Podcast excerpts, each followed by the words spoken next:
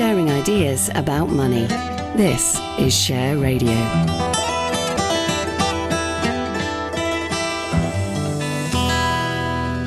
I'm Simon Rose, and now it's time for the financial outlook for personal investors, in which Russ Mould, investment director of AJ Bell, looks at the world of investment from a UK perspective. And what are we going to be talking about this week, Russ? We're going to talk about Sir John Templeton, fund management legend, regrettably now in the great stock market in the sky, but he was a wealthy man and a smart man, and therefore mm. well worth paying attention. So I did have the privilege, more than once in my banking career, of visiting Templeton Asset Management in their headquarters, which is Nassau, the Bahamas. Ooh. Uh, but it was only a fly in and fly out job from Miami. I did my meetings, and every time I went there, I then got in a cab with about two hours to kill and asked a friendly taxi driver to take me to Rock Point, which is where they filmed Thunderball. Oh, how exciting! The house with the sharks in the pool. Oh. And but obviously you can't get in; it's a private residence, so you yeah, sort yeah. of stare at the wall, try and jump up, can't yeah, quite see in, and then then off you go. But more pertinently, we're going to talk about Sir John Templeton because one of his many epithets for which he's deservedly remembered is his comment that um, bull markets start on pessimism, grow on skepticism, mature on optimism, and die on euphoria. So it's a framework that I've used for our customers and clients for, for a while, and I've, I've, just updated it as much mm. just to force myself to sit and step back and think about where we are right now.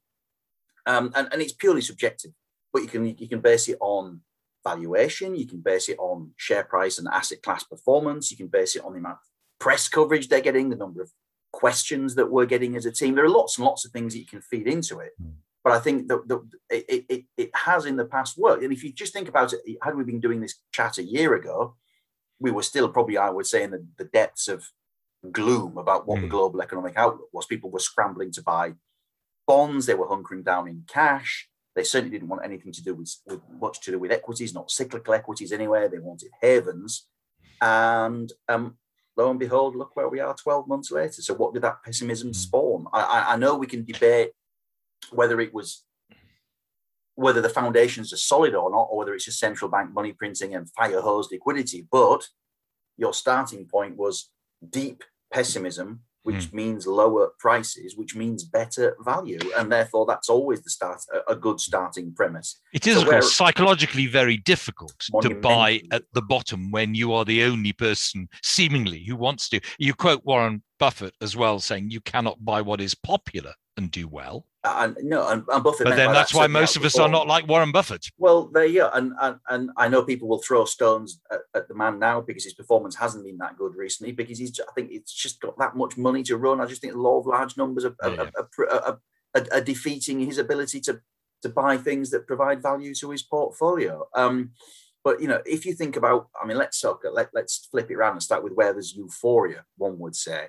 So where perhaps should one tread with a degree of caution at the very least. Well, I think I know Bitcoin just sold off this week, but cryptocurrencies would be one, residential property would be another. If you're looking at that from an investment point of view, SPACs, these special purpose acquisition vehicles. In fact, I, have put them in euphoria, but the main SPAC ETF in the US is already down by a third from its high. So just, mm-hmm. just be careful there. Uh, initial public offerings, I think we need to be careful of. Uh, and this isn't to say that the stories aren't good, you know, electric vehicles, for example, but again, just think of how brilliantly some of these stocks have performed. Are they ever going to make money, generate cash?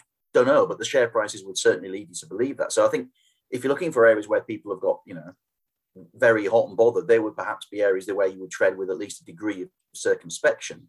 You know, if you're looking for areas of pessimism, skepticism, um, then I would suggest that real estate is a prime place. And there may be good reasons for this. I mean, you know, we know that some value stocks become value traps and, and you need yes. to avoid them. But retail property, commercial retail property, I think is, is trickier. Commercial offices, lots of the big real estate investment trusts in the UK, I know they've got some retail exposure, but a lot of them don't. And they're trading at discounts and net asset value. And it might not happen very, very immediately. And we may get what Mr. Van Tam was talking about yesterday with his with his third wave at some stage.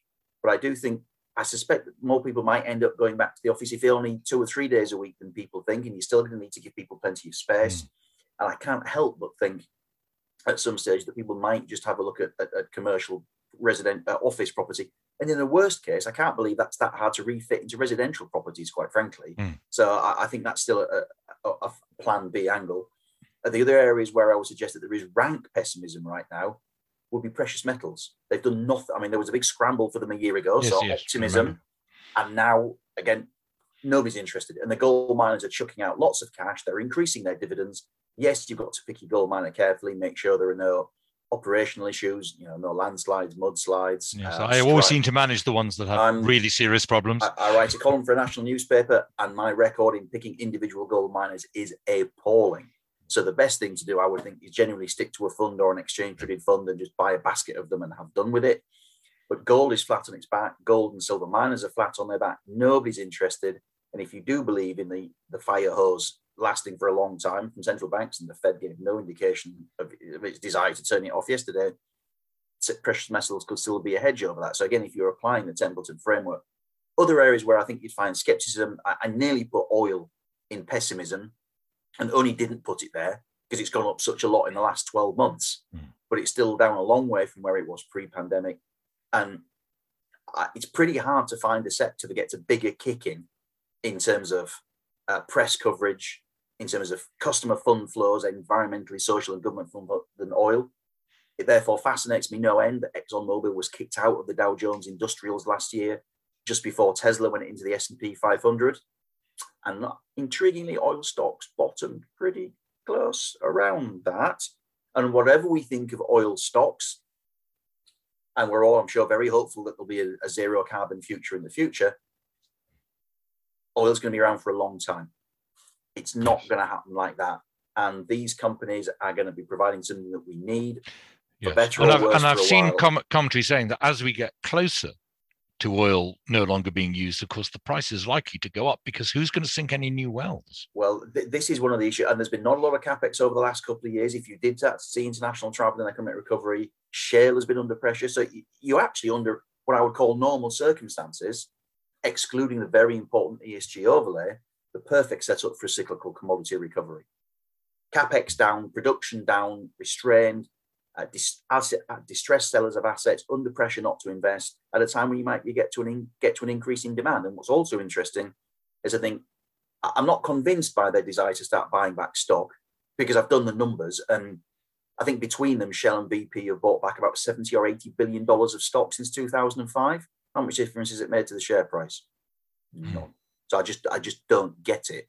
Uh, but I think what they are getting religion on is paying down debt, and less debt means less risk. Less risk means a higher multiple. And I know that the multiples are being depressed by ESG concerns, but I think if you know again if if you you don't run vigorous ESG screens, and I completely bow to those who do, the skepticism that pervades oil right now under normal circumstances would just be extremely interesting.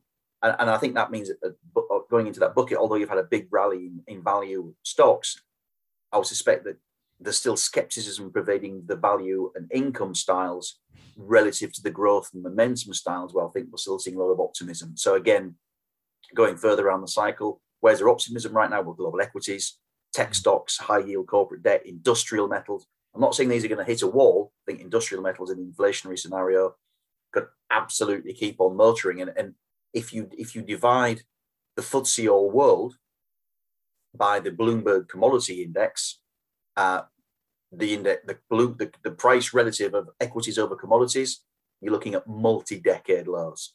So again, if you get any whiff of inflation and investors dashing for real assets, not paper claims on them or, or out of paper cash, or you believe in the rip roaring recovery scenario, the roaring 20 scenario, again, industrial metals could still be extremely interesting relative to, to equities. But if you use this Templeton framework yourself, it might just help you resist fear of missing out and doing mm. things and reaching beyond your normal risk parameters just because you can see things going up or the bloke stood next to you in the boozer when we're allowed to do such things. He's busy gobbing off because he's made a few quid in something that you don't understand and didn't see.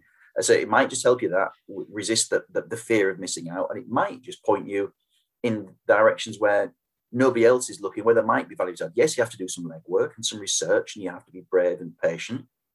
But it might, over the long run, if that's your time horizon, pay off. And, and an American writer, Joseph Campbell, said, you know, the cave that you fear to enter is normally the one that holds the treasure that you seek. And yeah, buying oil stocks right now feels uncomfortable for so many different reasons. Mm-hmm. ESG being front and center, but the economic backdrop's not good. you know, finding the stuff's difficult. Um, the, the companies have got lots of debt. They've just cut their dividends. But again, all of that is known.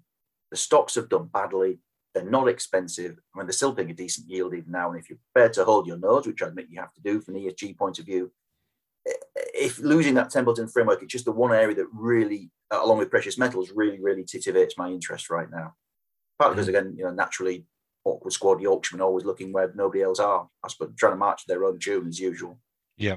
Um, given how important technology stocks have, have been and how they've driven so much of the market in the last few years, though, if technology stocks, because of this degree of optimism, take a, a, a pasting, is that not going to cause problems for absolutely every area of the market? Yeah, I mean, if, if you look at the S&P 500, I haven't done the numbers recently, but the last time I did, I think tech was responsible for at least half, if not two thirds of the market cap increase. I guess, again, if you believe in a really inflationary scenario, then, you know, you, you tech stocks would probably do okay-ish because they're, they're, they're a paper claim on assets and, and, and therefore, but I think it means that they probably wouldn't do as well as other things. I'm not suggesting that you know, what's Apple just declared a 90 billion share buyback? That's about half of its cash pile or something. It, it, it's kind of dangerous. You kind of are reluctant to stand in the way of such a particularly large juggernaut like that. And I certainly wouldn't be anything doing as anything as brave as shorting them. Um, you know, a hedge fund manager told me once that he never shorted anything until it had halved. And then he'd start thinking about it. Because that's when the buy on the dip sentiment flips around to sell on the rallies in his and, you, you, and now clearly Apple and Facebook are trading at all time highs. They're very hard to argue with right now. You can see what could go wrong in the form of regulatory pushback, valuation, and ultimately, law of large numbers is going to get them. You know, if your quarterly revenues are ninety billion dollars, you aren't going to grow at fifty percent a year for very long. It's just not. It's just no. it's possible. the same argument. I don't care what anybody as, says. It's yeah. just maths. The same argument as Warren Buffett.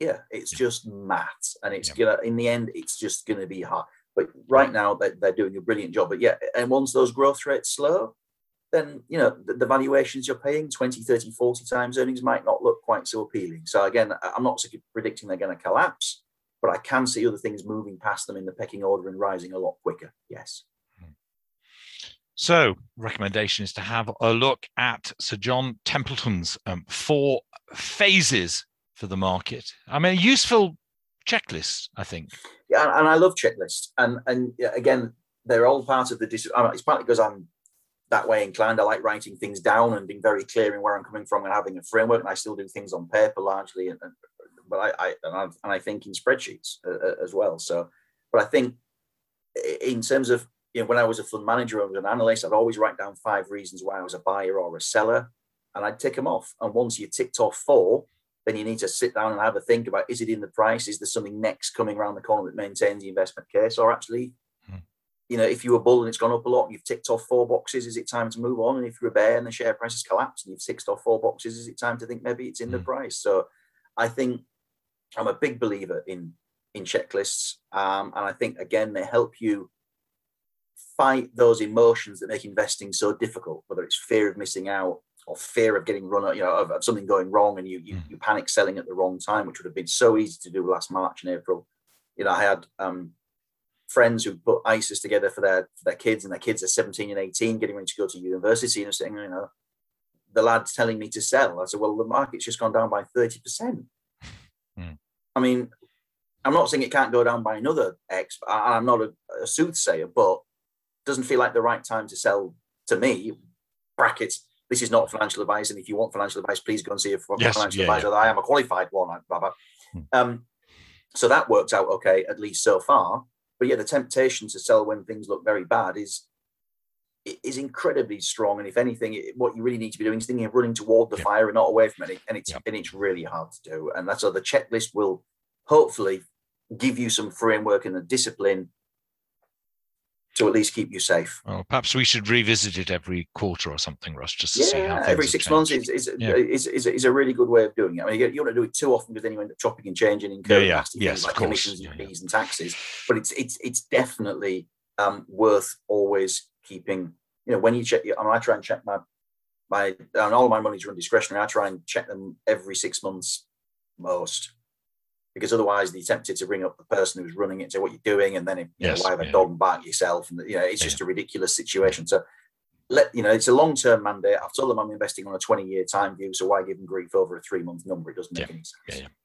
Ross, thank you very much indeed. I've been in conversation with Russ Mould, Investment Director of AJ Bell, looking at the world of investment from a UK perspective in the financial outlook for personal investors. Russ will be back at the same time next week. Sharing ideas about money. This is Share Radio.